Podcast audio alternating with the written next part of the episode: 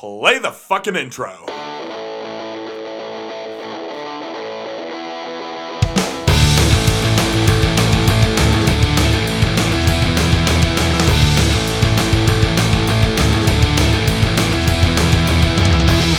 This is Dustin, And this is Eric. and this is SLC Punkcast. Thank you for joining us for another bonus episode this week. Uh, this week, Eric's going to count down his best favorite number ones, whatever you want to call them, best of LPs of 2021. Yes. Yes. And this is going to be a longer episode. You know, probably much in the same scope that, you know, an LP is literally longer than an EP. Uh huh. Anyway, I'm I'm done with that. but yeah, if you want to, if you haven't heard the episode where I talk about my uh, favorite EPs that came out in 2021, do so. It is on the website. Just uh, just scroll down a little bit more, Right. and you can listen to that. And like I said, it's a lot shorter. I had a little, there were some less choosings on there, and again, just shorter EPs. There was uh, not as much to talk about. LPs, on the other hand, oh boy, it's a longer list and a longer, uh, a longer form, uh, a longer bunch of songs by per capita, if you will. Uh, so yeah, I got no, I got no more of a lead in than that. I will try to keep my I will try to keep uh, my discussion of such or my my monologuing as succinct as possible, but I make no promises.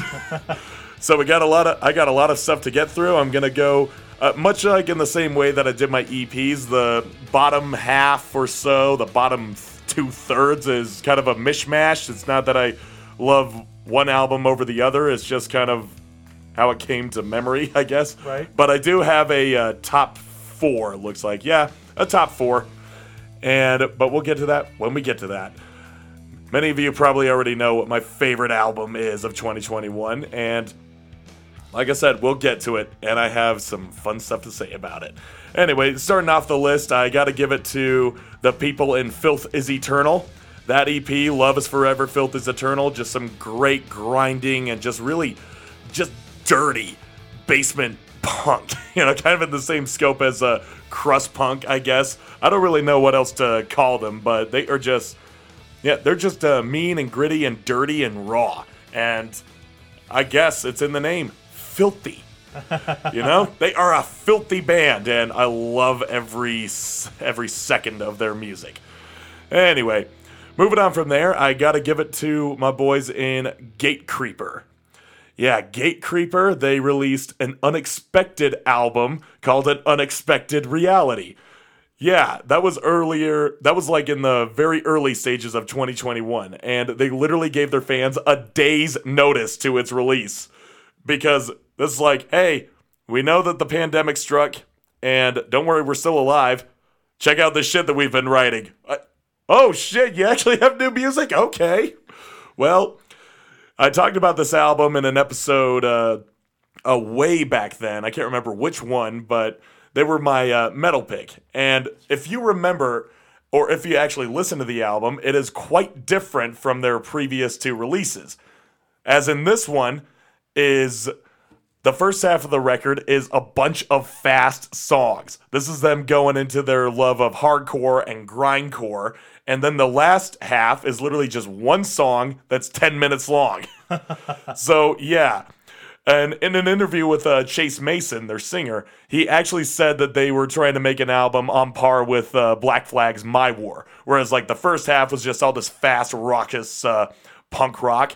Whereas the last half was uh, all this kind of uh, Black Sabbathy jam rock type stuff that was just really weird. So they kind of wanted to do something similar to that, at least in terms of structure.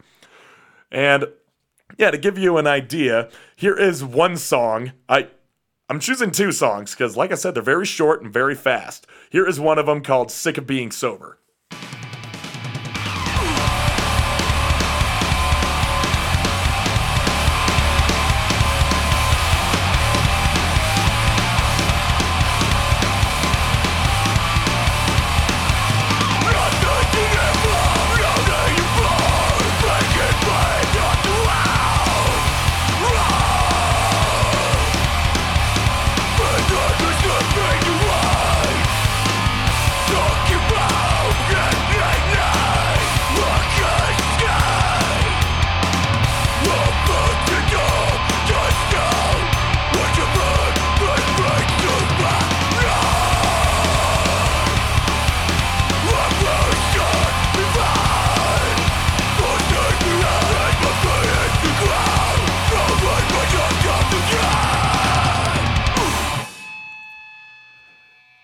So yeah, that's from the death metal band Gatecreeper. Did you hear any death metal in that? yeah, not really.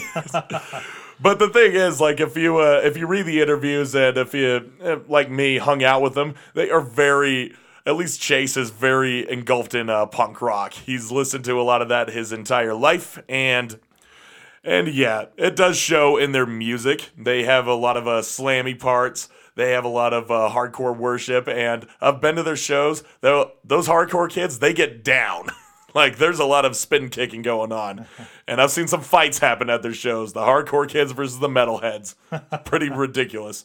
Even at one point where uh, Chase was like, "Hey, if you guys are fighting, that's okay. I mean, our music is fight music, but."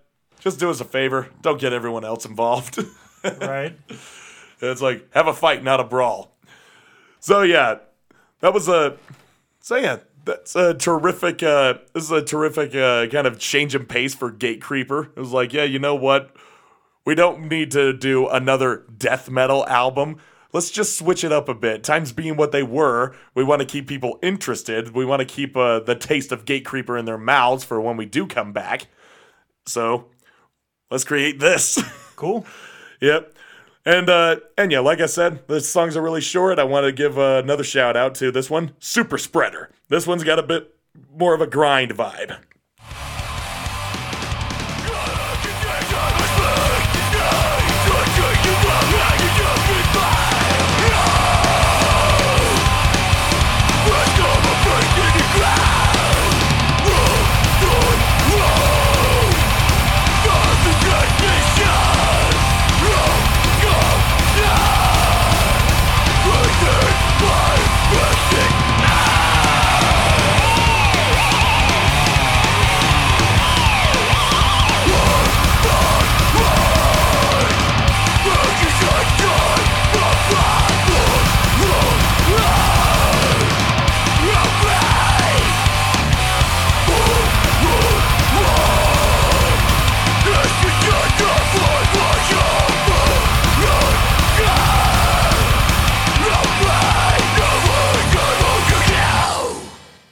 Yep, there you go.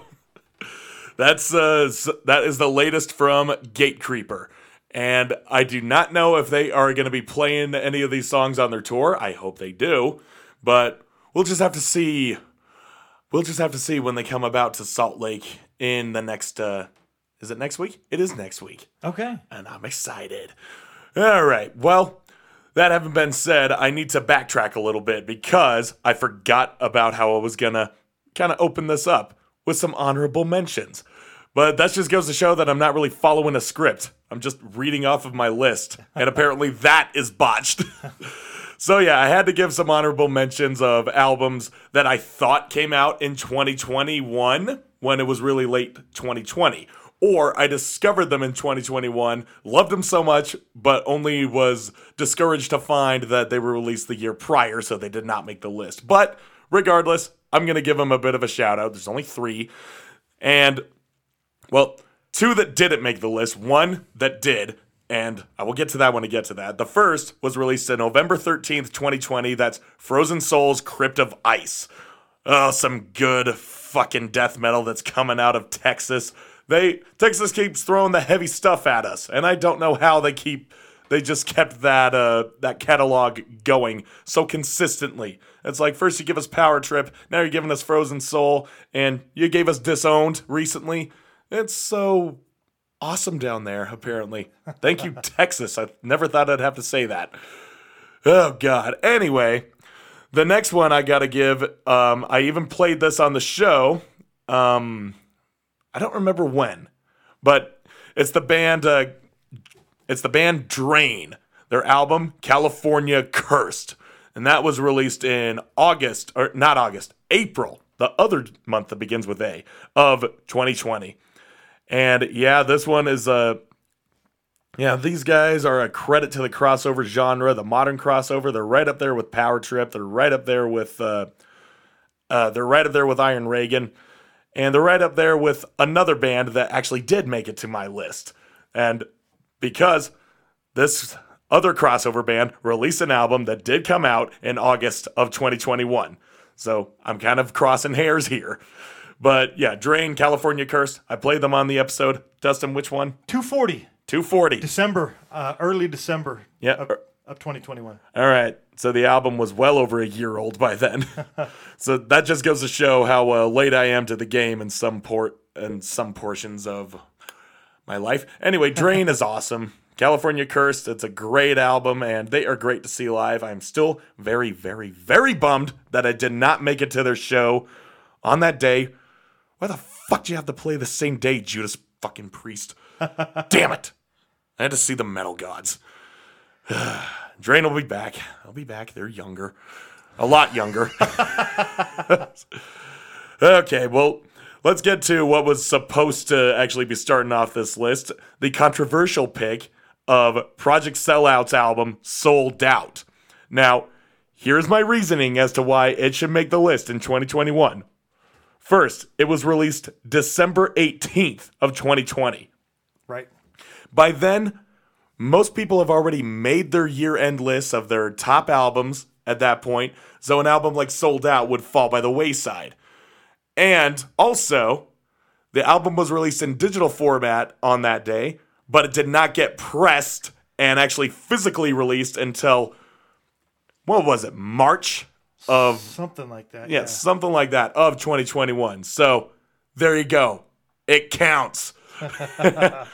and well, if you really need for me to raise another point, it's my list. I'll do whatever the fuck I want. There you go. so yeah, that was originally supposed to be who's starting off the list, but I, I don't care at this point right now. I played we played a lot of Project Sellout on this show, especially for when we did the interview with them uh, last year. Uh, No, not last. No, it was. It was last year because they were doing their uh, the sold out tour. Right. Yeah. And that was a that was a great show by the way. And yeah, played quite a few songs. I know I did uh I know I played Quarantine Forever when it came out. I played Devil's Tunnel and I played To Whom It May Concern. So I was like, what song do I play now? Old Friend and Bad Dreamin'. We played those as well when we did the interview on episode 198, which came out February 10th of 2021. So yeah, we went through over half of this album. Yes. And we're gonna get one more. this is the song, the second song on this album, and it is in their full skate punk glory. This is Clock Out.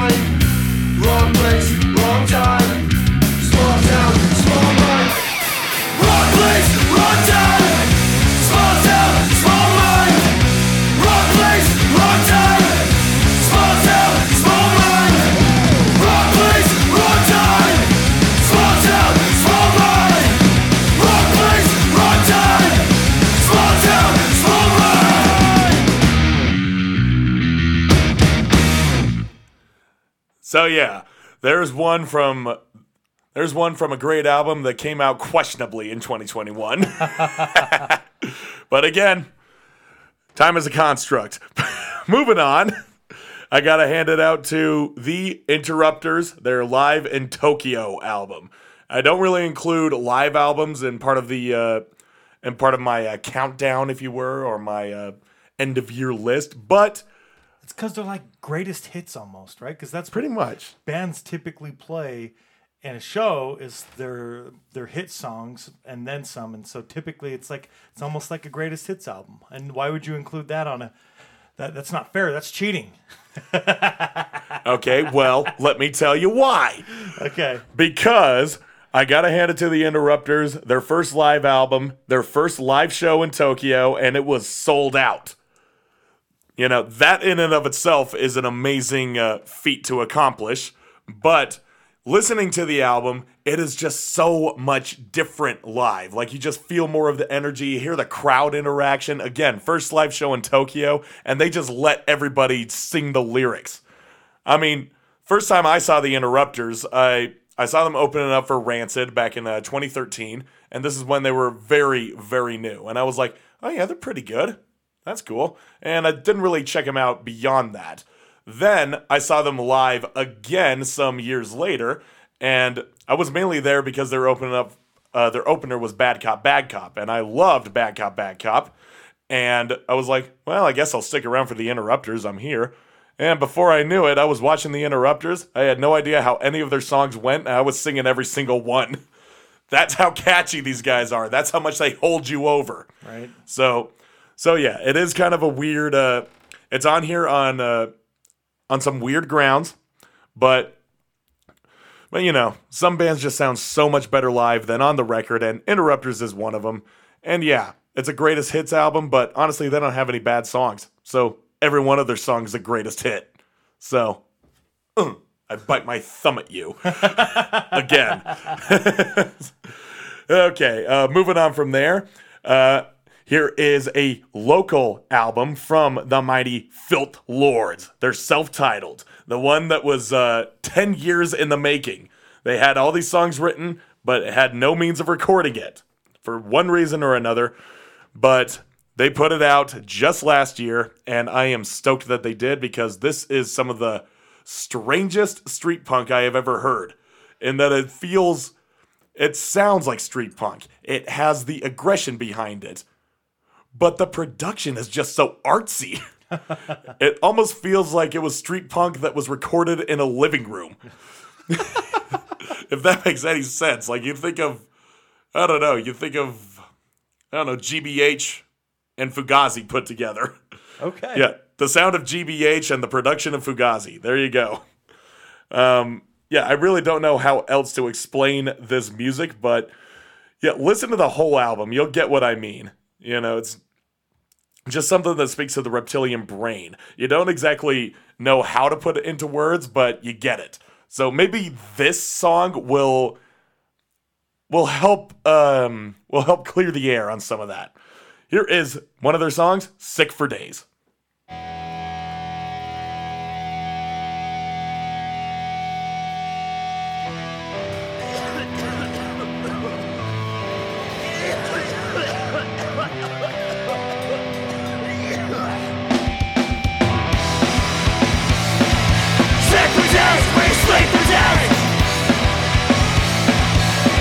Days, we sleep for days. Sick for days, we sleep for days. Sick for days, we sleep for days. Breath off the misery blooms. It's smoking fingers, slow to skin and. Cold and dismal, bitches and weak, invincible. Buzzing for video, the sea withers with us With every cup. Empty gases, one loud buses on.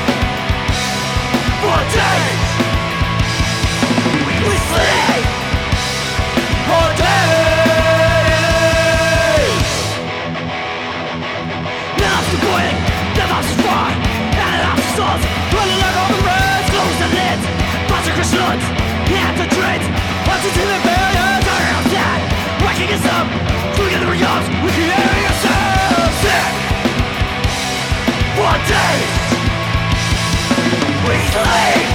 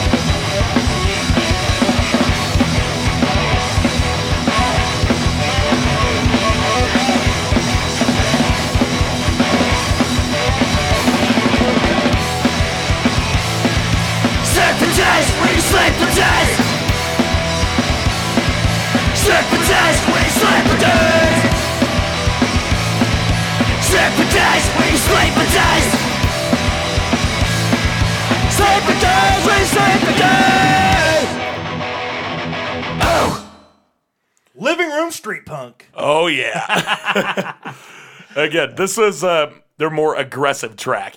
Uh, I remember I played one when the album came out. I can't remember the damn title. The I just remember it had meat in the title. Meat, huh? Well, let's find that for you. Yeah, and that was a bit more of their uh, artsy ones. That was just kind of a Rotten Mind, Meaty Heart. Yep, there it is. Rotten Mind, Meaty Heart. That is the one that I was thinking of uh thinking of uh, showcasing on this episode, but I was trying to avoid repeating myself. There's so many other ones to choose from, right? I know. so I decided to give one a uh, this one some lovin' because you know they're still street punk at heart. I guess if you want to put it that way. I mean, I just did. I don't care. anyway, moving up on the list, this is one of my most recent discoveries, and that is the album How Flowers Grow by Scowl. I discovered these guys not too long ago. It was uh, some point some point last year when they released their first EP and and yeah, like I said before on the episode where I was uh where I was talking about these guys and actually played this album, How the Flowers Grow, as my great cover to cover. It yeah, the EP didn't really uh, stick with me. I was like, yeah, it's it's good stuff, but my friend was telling me how awesome they were live. And, hey, remember what I said? Yeah. And I was like, okay, I I imagine that this is live, but on the record, it's just kind of uh, it's eh, it's kind of eh. So yeah, and how would the flowers grow? They really came into themselves, and they are they have that aggression that is matched in their record. I mean, I'm speaking I'm speaking as to what my friend told me, and when I heard this album, I'm like, okay, I got a better idea of what you experience. So now I just need to experience for my damn self. So Scowl, please come back.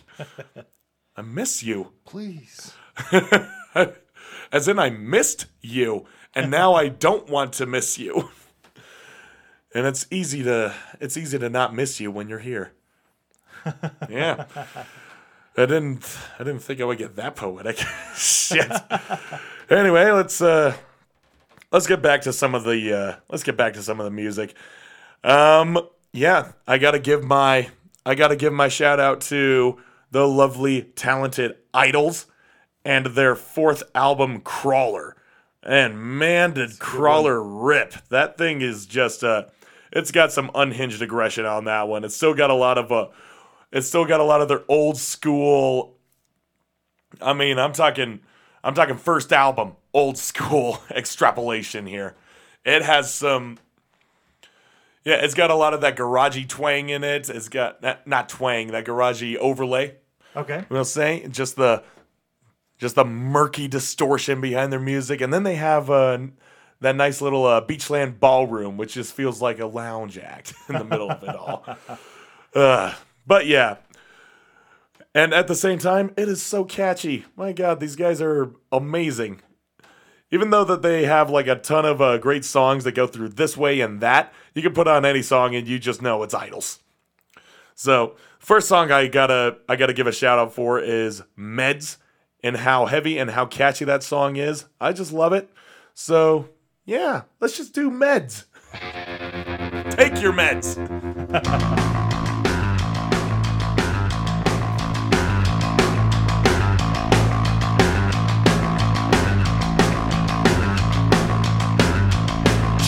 Jesus loves a trier.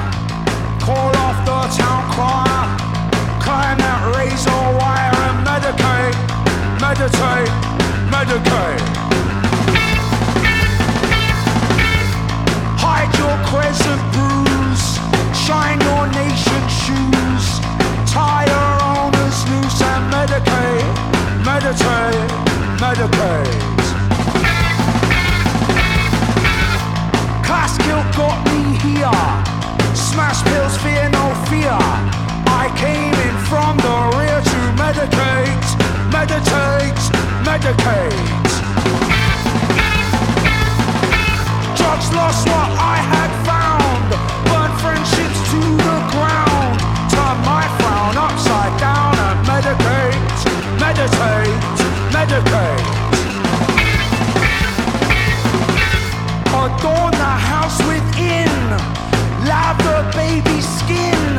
Alleviate your kin. Now that's what I call. Medication.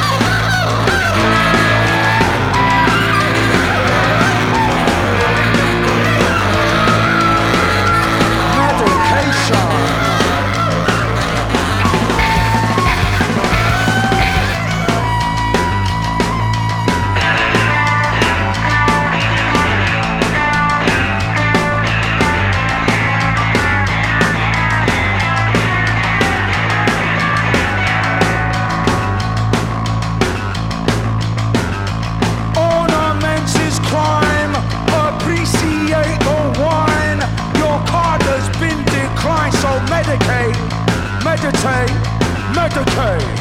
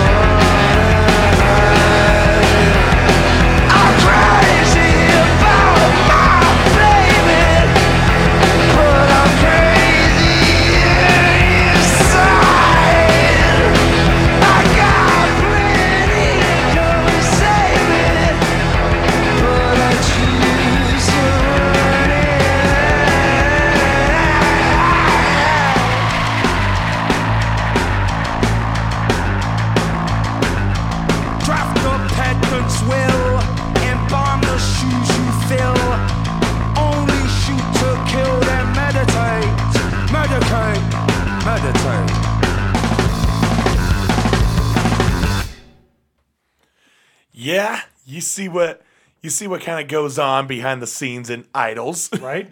they got more aggressive songs than that, but that one was just a that one just kind of felt unnerving. it just felt so constant with its beat. It was just like medicate, medicate, meditate, meditate. It was like, yeah. It just feels like you're just going through the motions. Right? and it just doesn't feel that different.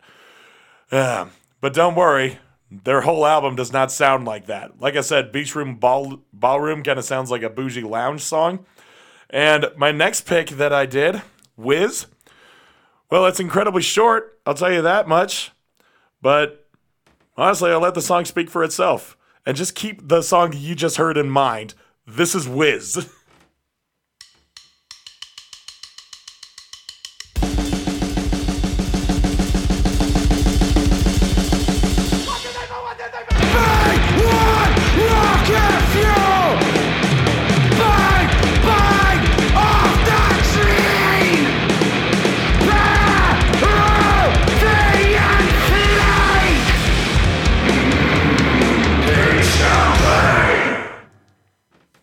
Yeah, they have that too. yeah, I know that they. Uh, I know that they. It's different from what you just heard, but trust me, in the scope of the album, it all flows together, and that is the beauty of Crawler. That's why it's on here because it's a. It's just a great album. I mean, that's why every band, that's why every album is on here is because it's great. And speaking of great, uh, I'm bending the rules a little bit again, including another live album. Yep, it was the return of the California Takeover. Yeah, I guess I'm putting it in here just on the grounds of fan service, but honestly, the fact that they revived this thing 20 years later, the fact that those bands, Earth Crisis, Snapcase, and Strife, are still doing what they're doing, even if they hit lulls in their career, I know Earth Crisis called it quits in 01, but then came back in 07 and they're still going strong. Strife, I just saw them a few years ago, and they killed it. And uh, Snapcase, I've never seen. So, uh, then again, I've never seen Earth Crisis either, but I I listen to them. I listen to all these bands to an extent. I think they're all awesome. I love that they're still going strong. I love that people are still listening to their music, still discovering their music. And I can say this hardcore is a lot better live than on the album. I mean, anyone who's been to a hardcore show knows what I'm talking about. So, yeah, the return of the California Takeover. I remember I did a whole marathon of that, three episodes in a row, where I did a song for each band. So, what am I going to do? Play the other song? no, I'm not going to do that. You know, it's not. As a, this episode's already going to be bloated enough. so, so yeah, I'm going to avoid that to all extents. So, moving on from there, another local album, the band Swarmer, who has nothing to do with ditching the Delta, I might add. Right. yep, but I did see them recently. Yeah, it was the night I got super fucking sick, and I was able to stick around for part of their set, whereas uh, the other half I was sitting on the toilet. Oops. But yeah, and once again, their uh, their singer and their guitarist, whose name I cannot remember. He looks very much like Elliot Seacrest, who was the singer and guitarist of Ditch in the Delta. So I reiterate, that was where the confusion came from. I remember faces, not names. oh, God, but yeah, the Brutalist. That is, yeah, it lives up to its title. Man, that thing is full of a lot of uh, long songs, some really crazy riffs that, and just stuff that gets incredibly heavy and then just gets sort of soothing and a bit serene. But it's sort of like that lull, the eye in the hurricane, where you just are like waiting for this to break. It's like, okay, what's next? What are you going to hit me with? Oh, God, there it is. Yeah. That's really what they have. So it's nice to know that uh, these guys who have been in the scene for, uh, you know, they've been doing stuff since the early mid 2000s. So they've been around the track quite a few times, but they've aged like a fine wine. They are well seasoned. They know what they have done and they know what they still want to do. And now they're back and they're creating some amazing music as a result. And that comes in the form of The Brutalist. Yeah, and it is The Brutalist. oh, God. Yes. Yep, there was a good one.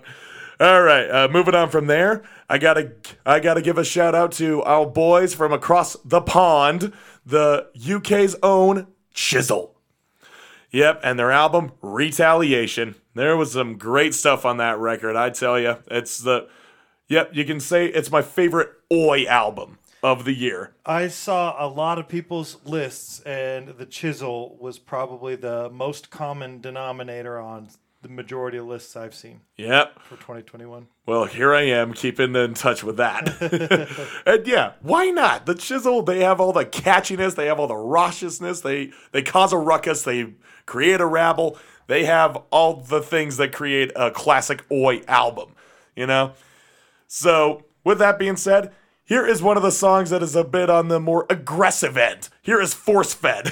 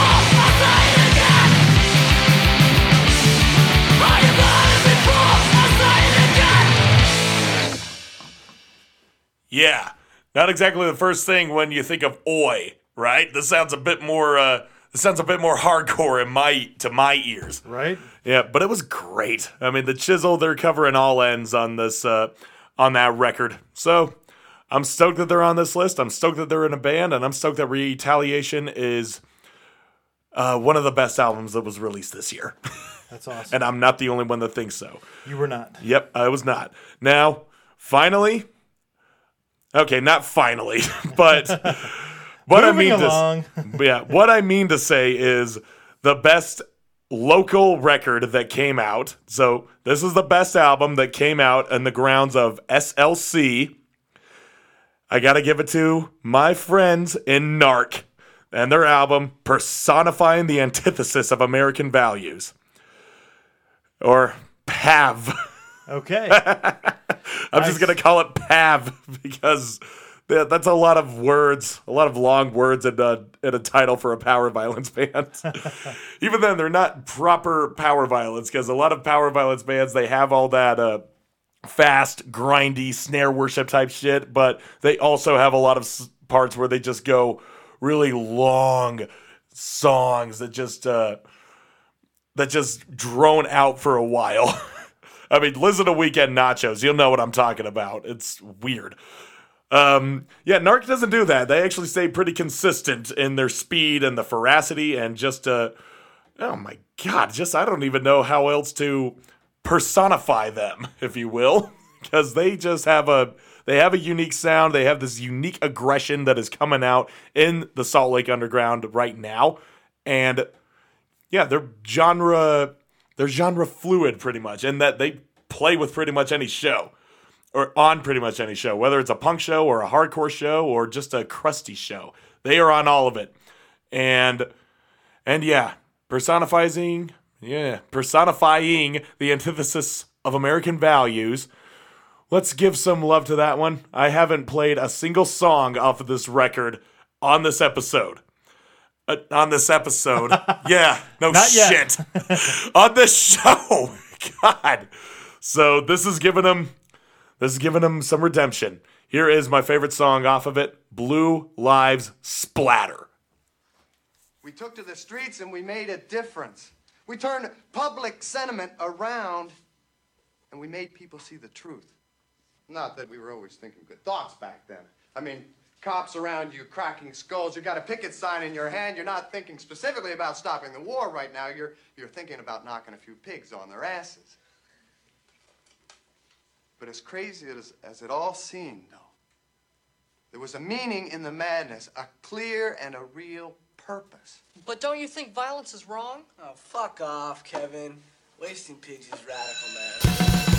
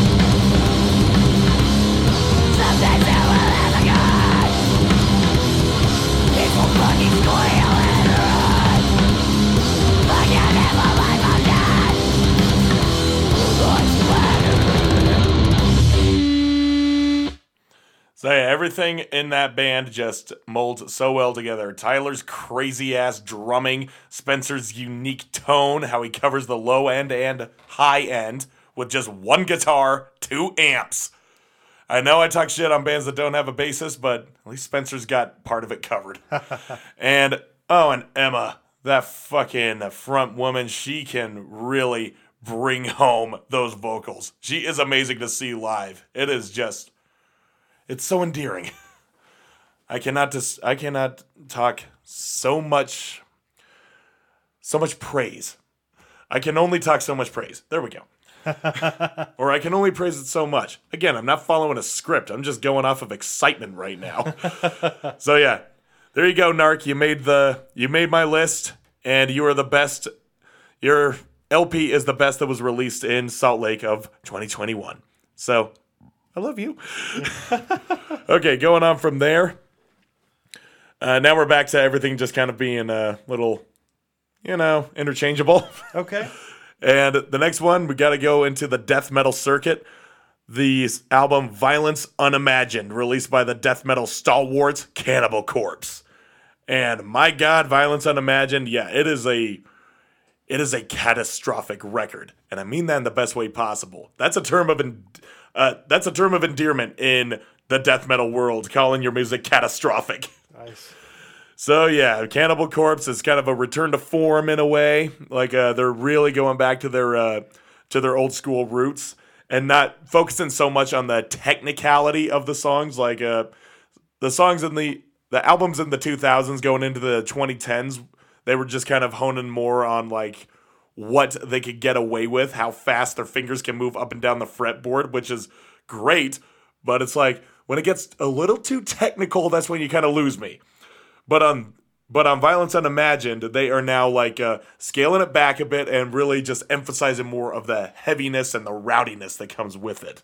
So I really like that, but you can still hear it's Cannibal Corpse. They do have their moments where it's just going totally crazy, but it's called for. It's a lot more balanced.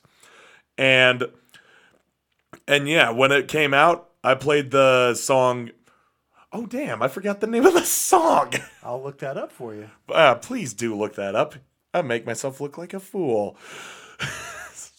the thing is, like, uh, I also gotta pay homage to uh, Corpsegrinder and his newest uh, endeavor with uh, Jamey Jasta, having produced his uh, solo album, where he's going into more hardcore territory. What's the name of that song? First one you played February on episode 198 was Inhumane Harvest, and then you did a 2nd one on episode 208, which was in April called Slowly Sawn. Slowly Sawn, that is the one. Yeah, that was the song that was a standout to me because it felt like a death metal hardcore song. It had its it's had its slammy moments, it had its uh, tremolo moments. It was just a it was a perfect cocktail. And Violence Unimagined in and of itself is a perfect cocktail for death metal heads and I, I don't want to say hardcore kids alike because hardcore kids are very selective with the metal they listen to. you know? Uh, but honestly, if you were a hardcore kid and you uh, were like seeing Cannibal Corpse and they were playing stuff from this record, you could throw down to it. I know you could throw down to it. I know I did. There's a lot of Cannibal Corpse you could throw down to, especially in their earlier catalog. But yeah, Violence Unimagined, it's it's making some nice callbacks, and they're still honing in. They're still living up to the expectations. They're still touring. They're still great to see live, and Corpsegrinder, he is a funny man to listen to. Nice. That's awesome. Yep. Okay, moving on from there. Um, I guess you could say this is the uh, best metal record that has no ties to anything else. best metal record of 2021, and that is from Enforced, their album Kill Grid. Kill Grid has got a lot of. It does have some uh, more hardcore parts, but it really is uh, kind of hardcore in the same vein as a band like Ringworm or even Hatebreed, whereas like you can see them playing to both sides, and you really can't generalize them in that in that respect. But Kill Grid, they got more of a metal sound in terms of production, in terms of their uh, guitar tone, and just the and the soloing. Man, the soloing is crazy, and yeah, they got equal parts groove, equal parts thrash, and even death metal works its way in there. That's just a it's just a nice little conglomeration of all things heavy. And I really love how Kill Grid turned out. A lot of great songs on there. I played Curtain Fire from that uh, from that album, and and yeah, there's just more stuff to in, yeah, there, there's more stuff to really get into on that record. The title track itself, it's a long one, but holy hell, it really it really stays the really stays the right amount of time it needs to. Yeah. And now we're getting into the top four. Ba-ba-ba-bo. Ba-ba-ba-boom. Yeah, we're getting into the top four. We're going to be talking about the albums that, yeah, that really, that really best describe my musical taste in the 2021. And we're going to start off with The Bronx. The Bronx. The Bronx, their sixth album. And like I said, there is very little that the Bronx have done that have disappointed me. Yep, and this album is no exception to the rule. This album is, well, it's on this list. So yeah, you know I already love it. I already knew that when this album was coming out, it was going to make my great cover to cover album list. And I pretty much played half of that record because every time a new single was released, I'm like, oh, I might have to do that one. I did it with two of their singles. I know I did it with White Shadow, and I think I did it with uh, uh can't remember. I will tell you because that's what I do. Yep, that's what he does. He's my Yes, White Shadow was first, and then Watering the Well, watering the well. That's what it was. Breaking News, and Jack of All Trades as well. Yep, those were the yeah, those were the songs I chose for when I did the great cover to cover album. Like like I said, when it came out, I'm like, I know it's gonna be on that. I know it's gonna be on this segment of the show, and wouldn't you know it? It was because it's a great cover to cover album, and and yeah, I'm doing a thing like where I get into my uh, top four. I want to replay my favorite song that was on that one, just to kind of emphasize why I love it. But I will also be playing one that was not played in previous episodes, and maybe uh, coerce you a bit more to being check to checking out these records. So the first thing I want to talk about and play on Bronx Six is High Five. Yeah, or Bronx Six. High Five. Great song to listen to. So you decide for yourself if you think it's worth another.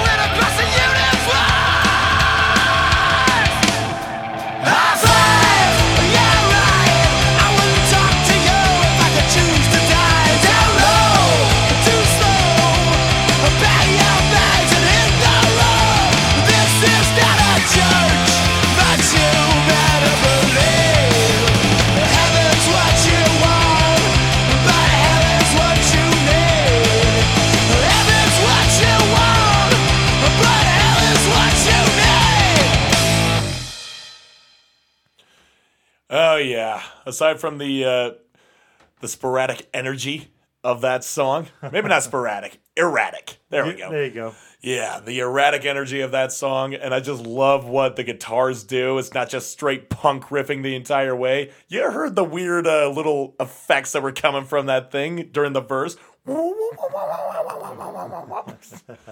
just uh, the inclusion of that just make them such a standout band, and that's why I love the Bronx because they're not what you expect.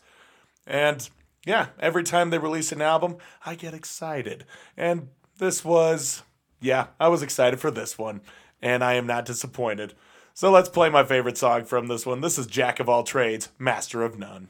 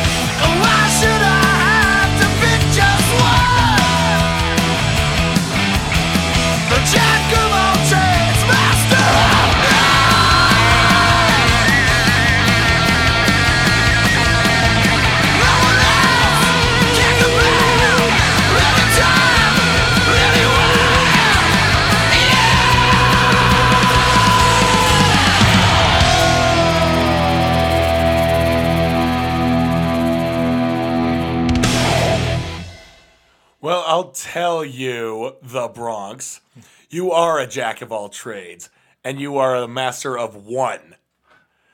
That one is all those trades having been put together into your little sonic vessel.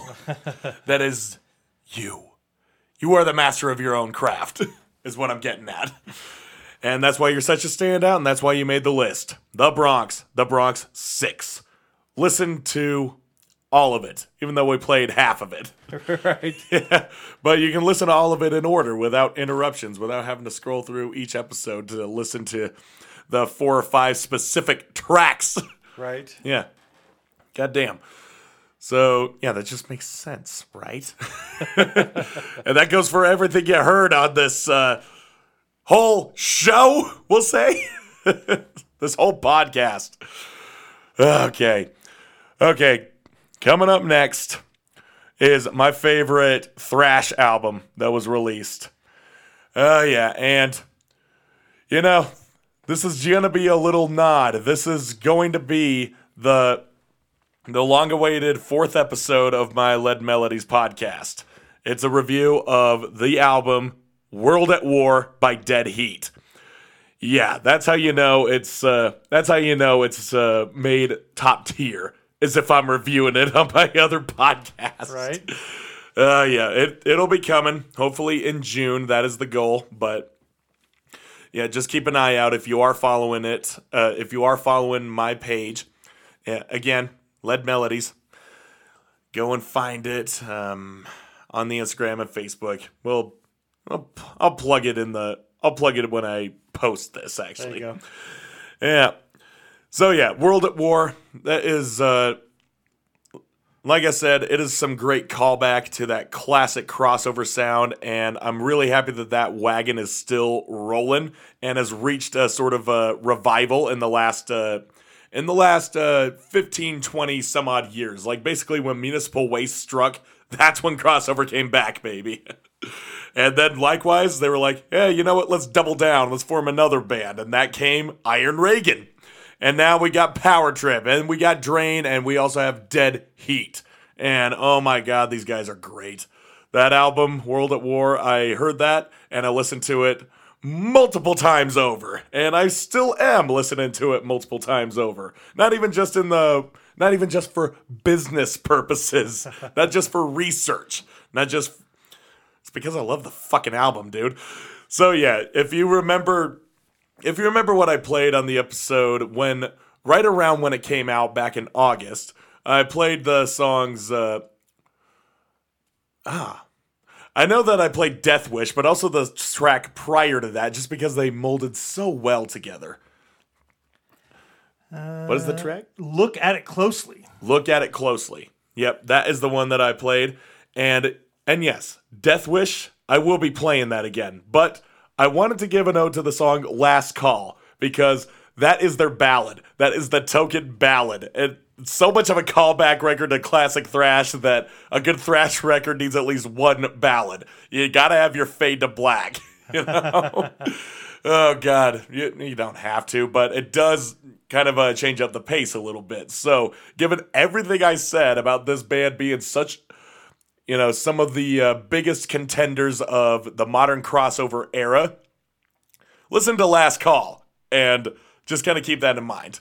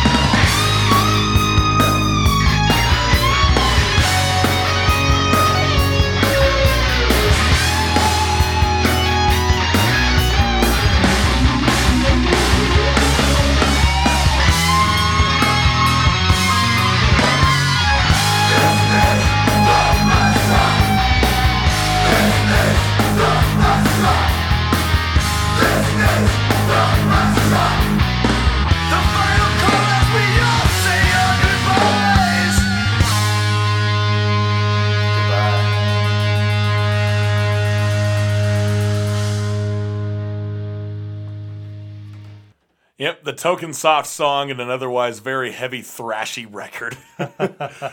Uh, but don't worry, we are getting back to basics on this one. If you if you remember the song that I played, Death Wish, then yeah, allow me to give you a bit of a a rehash on it. It has an amazing drum roll that enters the ch- that enters the song or you know what? I'm going to start over. Okay. There is this nice little uh, drum roll on the snare that allows the song to enter into its uh, into its opening riff. That it just sounds like a marching rhythm, and yeah, then the guitars come in and it just gr- and it just graduates to some full on chugginess. oh yeah, moving on up. and yeah, the song itself just uh it's just can it just contains its utmost brutality. And I love how that song sounds and you know how it a song is good if you are a musician? You want to rip off the riff. and yeah, I'm already considering it. So so yeah, here's my favorite song from World at War. Here is Death Wish once again.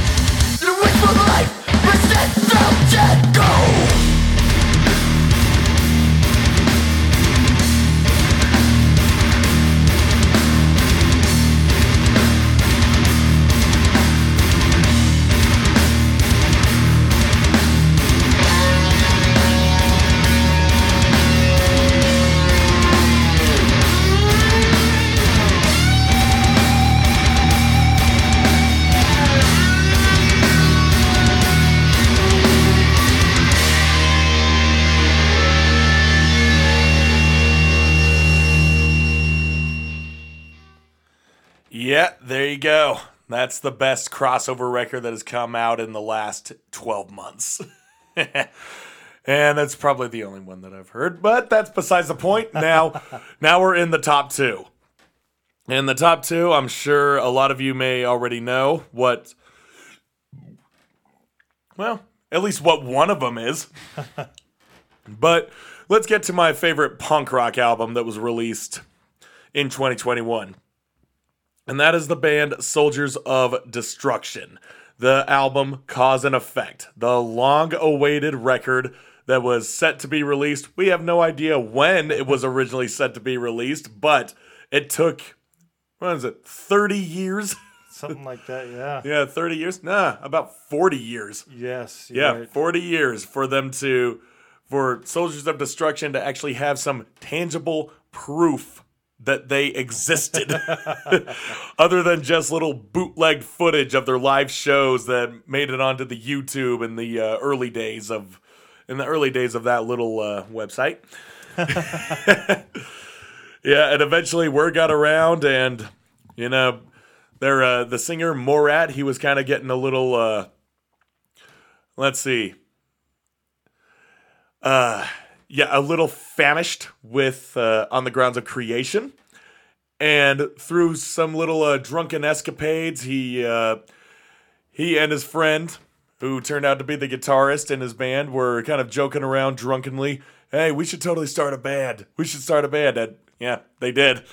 Uh, not started. They revived his old band, and his old band it came out. It was originally a part of the UK '82 movement, surrounding band, surrounded by bands like uh, GBH and the Exploited and Discharge, and you hear a lot of that in their music, as well as some of their some of the stuff that is more uh, more on the metal side. You hear a lot of thrash. You hear a lot of uh, kind of kind of tremolo picking that you could hear in an Iron Maiden song, and really it just works on all angles. And by and large, it is a great album. It is a great punk album that has all these little different uh all these different little uh, twitches in it. It has some guitar solos. It has some longer songs on there.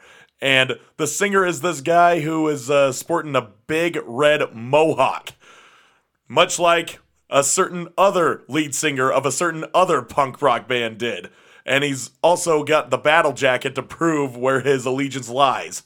The yeah, big back patch of the exploited logo. so yeah, it's uh it's working on all angles here and and yeah, we played a ton of songs from these uh from these guys and yeah, a lot of them surrounding their interview that we did with them back in August. And or I'm sorry, not August, it was June. The other side of the summer. Right? Yeah. And and yeah, we're going to be playing some more of them here, but one song that we did not play was one of the ones where Nick Oliveri from Queens of the Stone Age and Blood Clot and Blast uh, gave some some vocal chops on this song, and it was amphetamines. And this one, I just love the intro of that one. It just, uh, as I described it in my uh, review in Lead Melodies, it just uh, sounds like the soundtrack and you of a sci-fi film. In this scene it's you just kind of picture a mad scientist kind of concocting a, mi- a mixture. He's got his supercharged hair and his uh, sleep deprived eyes. He's holding the beaker up to his head and it just starts bubbling. It just it just feels like one of that. Uh, a scene like that. That's what the music has me see. So maybe you can see something similar. Here is amphetamines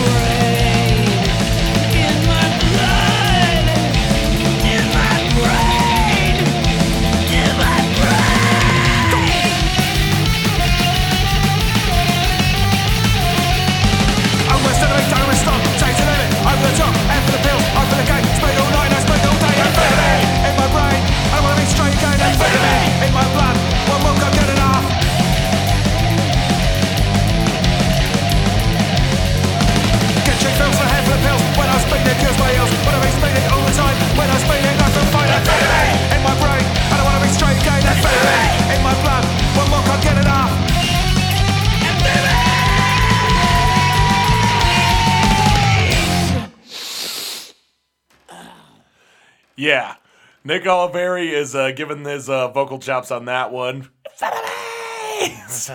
In my brain. Yeah, that's a great one.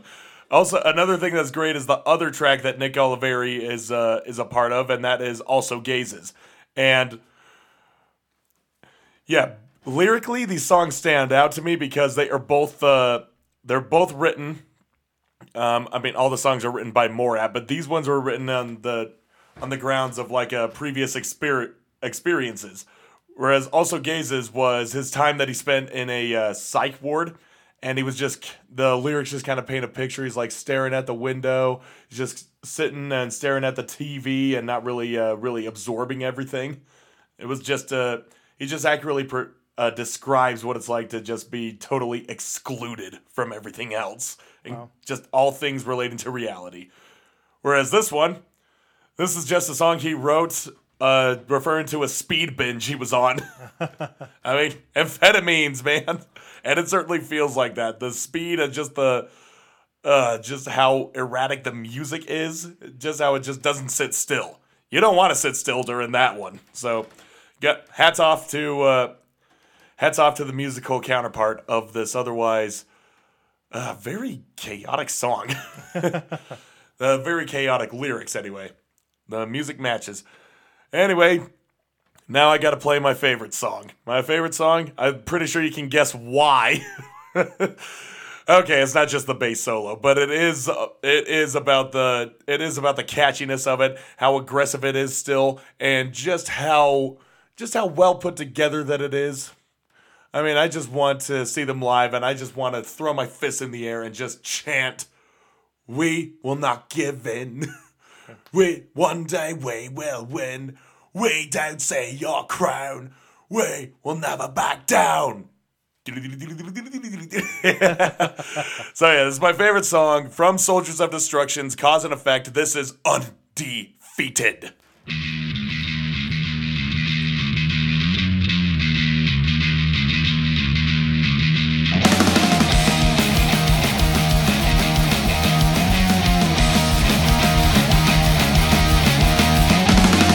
The truth, some evidence of proof, because we don't believe you.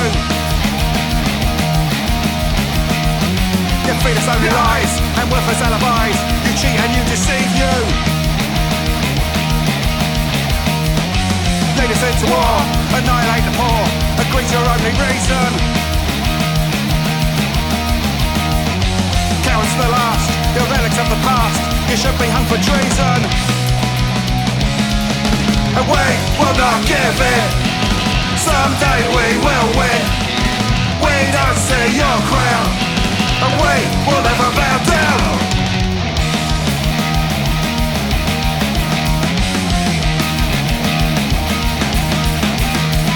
Eradicate this gay disease and put your Christian mind at ease, but we know that you're lying. You're losing in the war on drugs to hippies, bikers, punks and thugs, and we're not even trying. And we will not give in. Someday we will win. We don't see your crown. We will never bow down.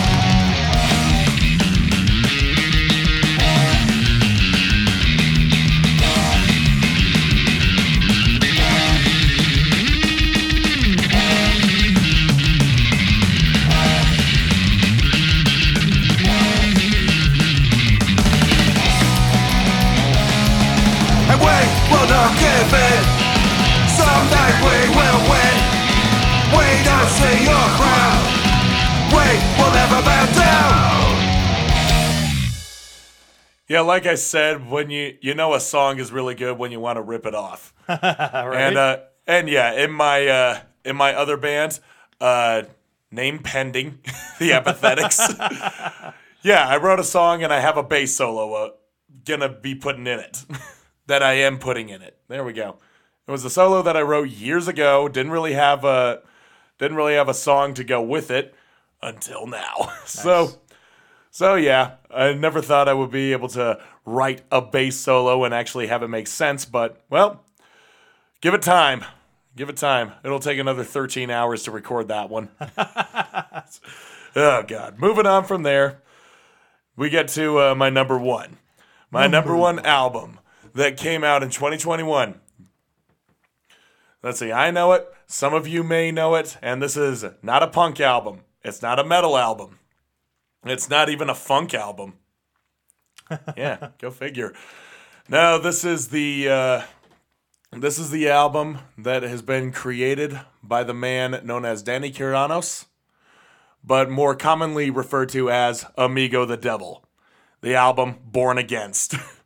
and I gotta say, it was kind of a toss up between Soldiers of Destruction and Amigo the Devil. But I went with Amigo the Devil because honestly, there is not a single bad thing I can say about this record. I mean, I can point out some flaws in cause and effect. And if you want to know more about those flaws, listen to Lead Melodies. and yeah, I did a review on that album. I did a review on this album, Born Against. There is, I honestly cannot tell you how many times the mood changes, the instruments change. He's just all over the place with this record, but it flows so well. It has such a distinct personality. I've been listening to Amigo for years, and yeah, all of his records really hit a different point. He's got his songs about uh, serial killers, and he's got his songs about inward reflection and mental illnesses that he himself encounters. And it is all here on Born Against. And probably the probably one of the biggest standout moments was his uh, his song "Different Ways to Fry a Fish," and also uh, "The Last Drop." Uh, no, drinking for two.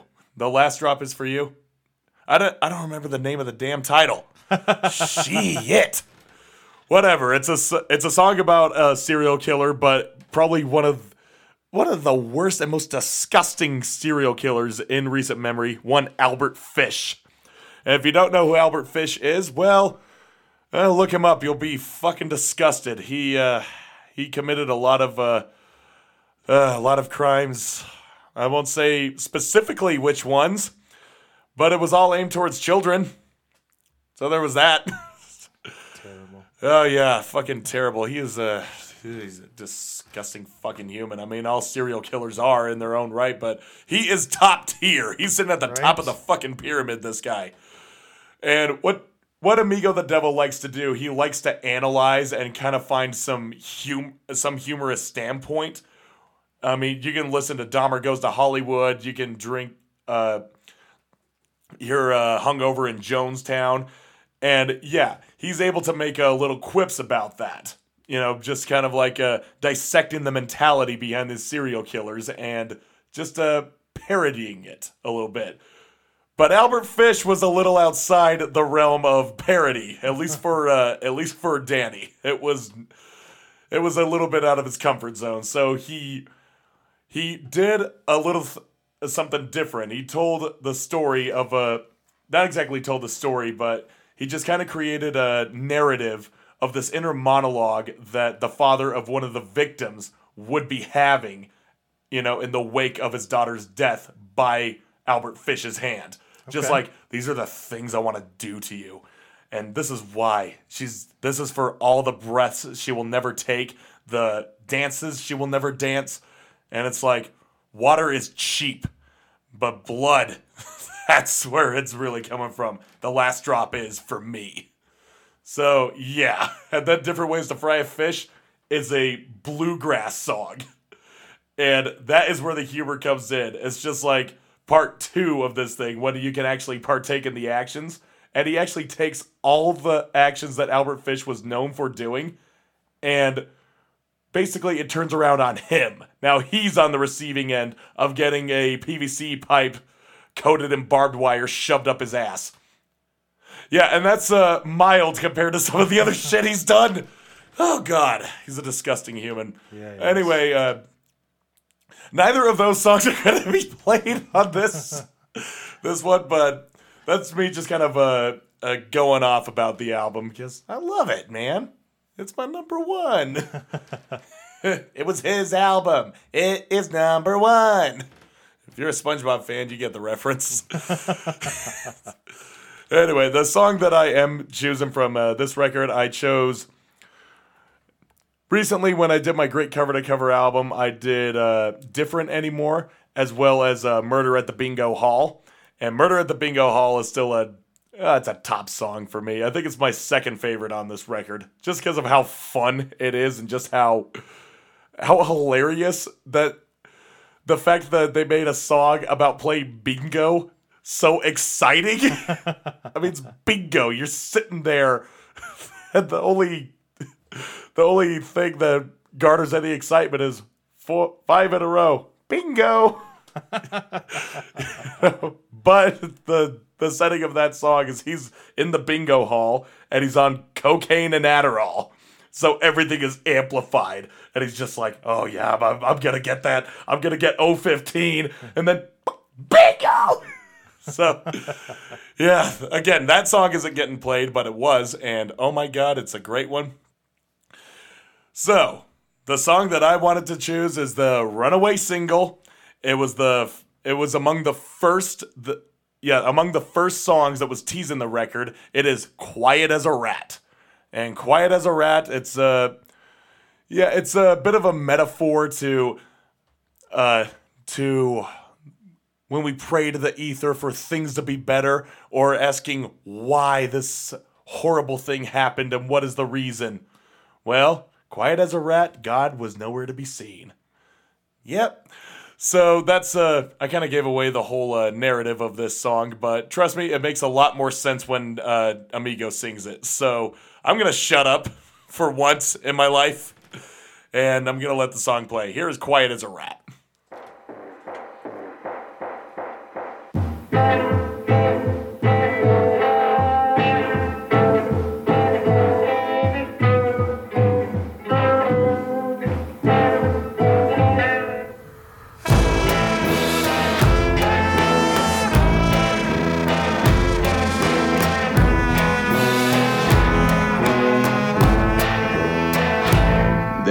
A kid who came home, red from panic and fear. Some kids at the school had beaten him way past tears. His mom cried, Jesus Christ, as she cleaned the blood pouring out of his ears. But it was obvious that, quiet as a rat, God was nowhere near.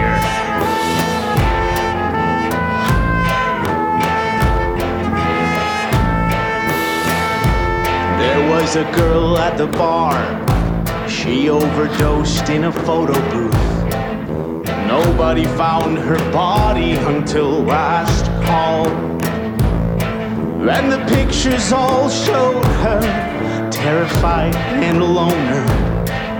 While everyone cried what a good friend she was. And everyone treats commandments like more of a bucket list. So I've been asking why I was born against.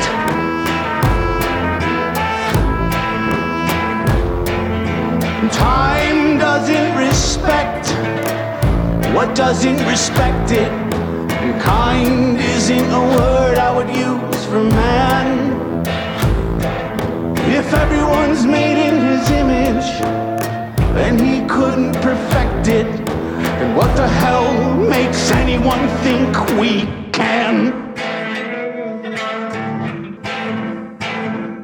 He had the faith of a dog, with the debt of a sinner, and a chain tied from his neck to around a tree.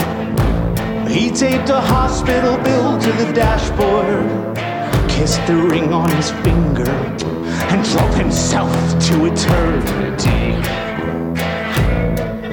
And I've been trying to hide I was born against. And I wonder if I'll die born against.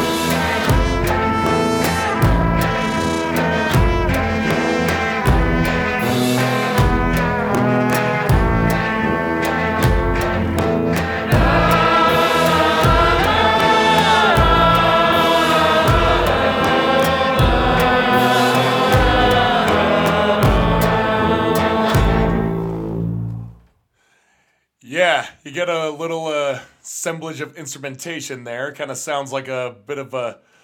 I ex- I described this in the review that it just sounds like a rundown carnival, Yeah. you know. And I could just see uh, uh, Danny just kind of playing the part of this uh, of this carny. Maybe he's got an eye missing, walking on a peg leg, you know, and it's just kind of telling the story of the disheveled youths and whatnot, and just how he lost his faith and everything like that. Oh God. So yeah, that's uh, that's what the music paints in my head. So yeah, this uh, this album it's actually shorter than his uh, previous two releases. It's only clocking in at ten tracks, uh, ten tracks, half hour long. But again, quality over quantity. I've list I can listen to this album ten times in a day, and I can never get sick of it. I always find something new to really to kind of extract and absorb from this one, and and yeah, even songs of the most simple fashion, like Different Anymore, is just him and his guitar, and he's just bleeding onto paper. And that's what it that's what it is. It's just a regular folk song, like in terms of structure, but the feeling is still there. And yeah, that is that is what brings us to my next pick. My favorite song on this record is the one that closes out. After all of that that rigmarole of songs that don't sound the same in terms of instrumentation and lyrical projection, um, we end with a song called Letters from Death Row. And yeah, it ends on a very sour note because this song is incredibly sad.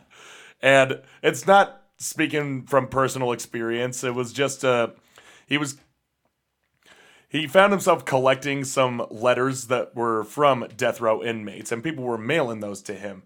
And he just found it interesting. He just wanted to know what these people had to say, what their last written words would be. And so he decided to kind of concoct one of his own accord. You know, it's just like, okay, what if I was on death row? What would be the last thing I'd say to my loved one, pretty much? And yeah, that letter is basically in the form of this song. I don't know why he decided to close the album with this, because it's just such a. it's just like, yeah, letter from death row. I hope you like the album. Well, fuck, you left. Why you leaving me all teary eyed, man? Uh, so, so yeah, I guess in the grand scheme of things, I'm kind of uh, I'm kind of paying ode to how that record, how that record made me feel, into how this episode is going. I mean, you listen to all this variety of music. Some of it was happy, some of it was heavy, some of it was a little bit in between. And now we're gonna end it on this. so, hey, letter from Death Row, my favorite song from Born Against. Let's let's get through this.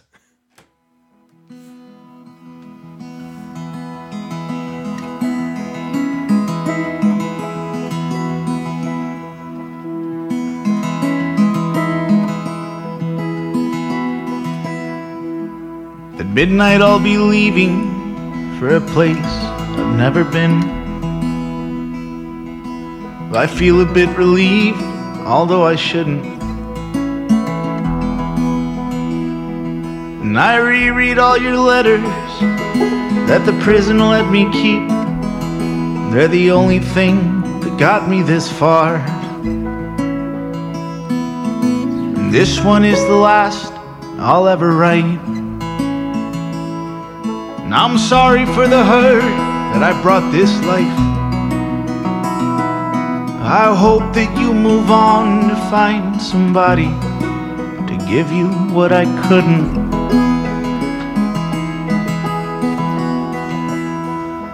To hell with the martyrs, to hell with trying to be. I know I don't deserve this life or glory. There won't be any angels up there singing me to sleep. You're the closest thing to heaven I'll ever see.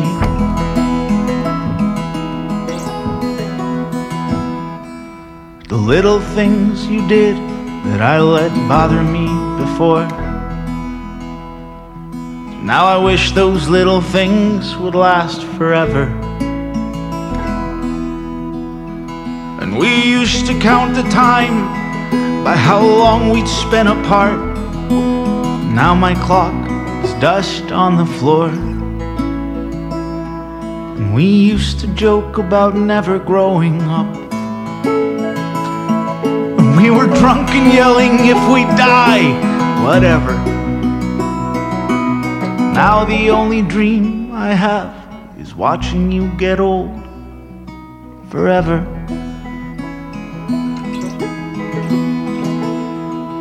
So throw away the memories, burn all my things. I know I don't deserve to be a story. When they ask me for my last words, I know what they'll be.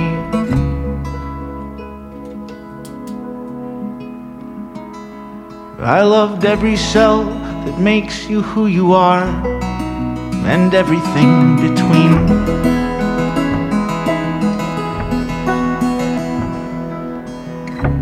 Less than 24 hours, I'll just be dirt and flowers. I hope it brings the families peace. When the darkness of the tunnel is the last place I go, you're the closest thing to heaven I'll ever need.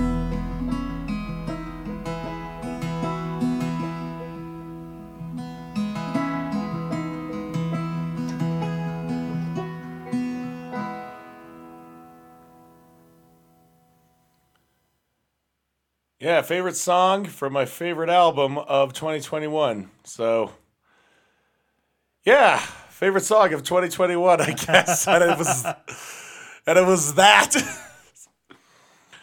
yeah, not typically the music that I listen to, and not typically the mood I am constantly in, but it's not even uh, it's not even following a technical standpoint. It's how the music hits you, and that one strikes a chord with me every time you know? And I even kind of relate to it, minus the whole being on death row thing. but it's the, it's just the words that he's uh, putting on paper towards the said lover. You know, because that's what it is. That's what I'm. That's what I'm picturing. Yeah, and it has been hitting a lot harder lately, as in like I'm not exactly on death row, but when you go through a breakup of someone you've been with for years, you know, a part of you dies with that in a way. And you kind of have to, uh, you kind of have to retain what's left of, of yourself and just build from there. So, yeah, there's like a part of me was on death row, and that's going through the tunnel. It's gone. And I don't think it'll ever be coming back. It usually doesn't. Right. So, so yeah, there's some of the some of the lyrics on that song.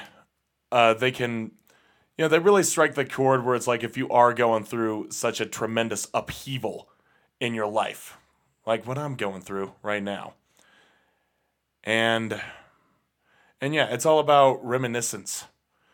You just kind of remember the better times that you had, and now you just have to make better times for yourself in the future. Unfortunately, the character in this song doesn't have much of a future ahead of them. So True. So yeah, that's uh So yeah, in a way, in a sort of roundabout way, it is more about like a uh persevering through all the hardships. You know, where it's like even if all you have to look forward to is death, it's just like, well, at least uh at least in this case, um at least I'm bringing the families peace, the families that I've harmed. Right. you know. But I haven't harmed anyone, at least not intentionally. Maybe no one I knew. so it's uh so yeah, if you're gonna leave anything behind, leave behind good memories. Leave behind uh leave behind a legacy. Don't be an Albert Fish.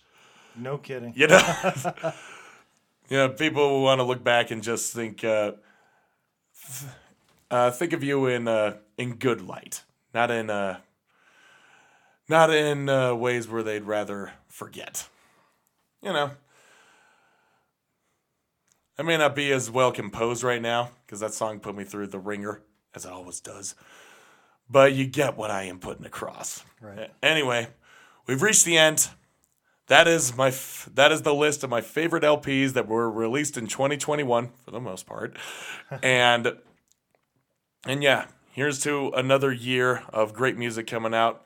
I've already got a few on my list for for 2022, but same time next year, I guess, folks. Thank you for listening to. Thank you for listening to my less than my less than stellar reviews on all these albums. I do better when I actually kind of follow a script. So if you want a more cohesive review, especially on the the last two that I talked about, listen to my Lead Melodies podcast. Just type in on Instagram at Lead Melodies underscore podcast and on Facebook, lead.melodies.podcast.slc. You can find all the links on there, all three of my episodes. Four is coming. It'll be on Dead Heat. So you just got us. You just got an in on what Lead Melodies is cooking up. I haven't even made an official announcement yet. So, yeah, you guys are special. You guys are special. anyway, happy New Year. It's it's May.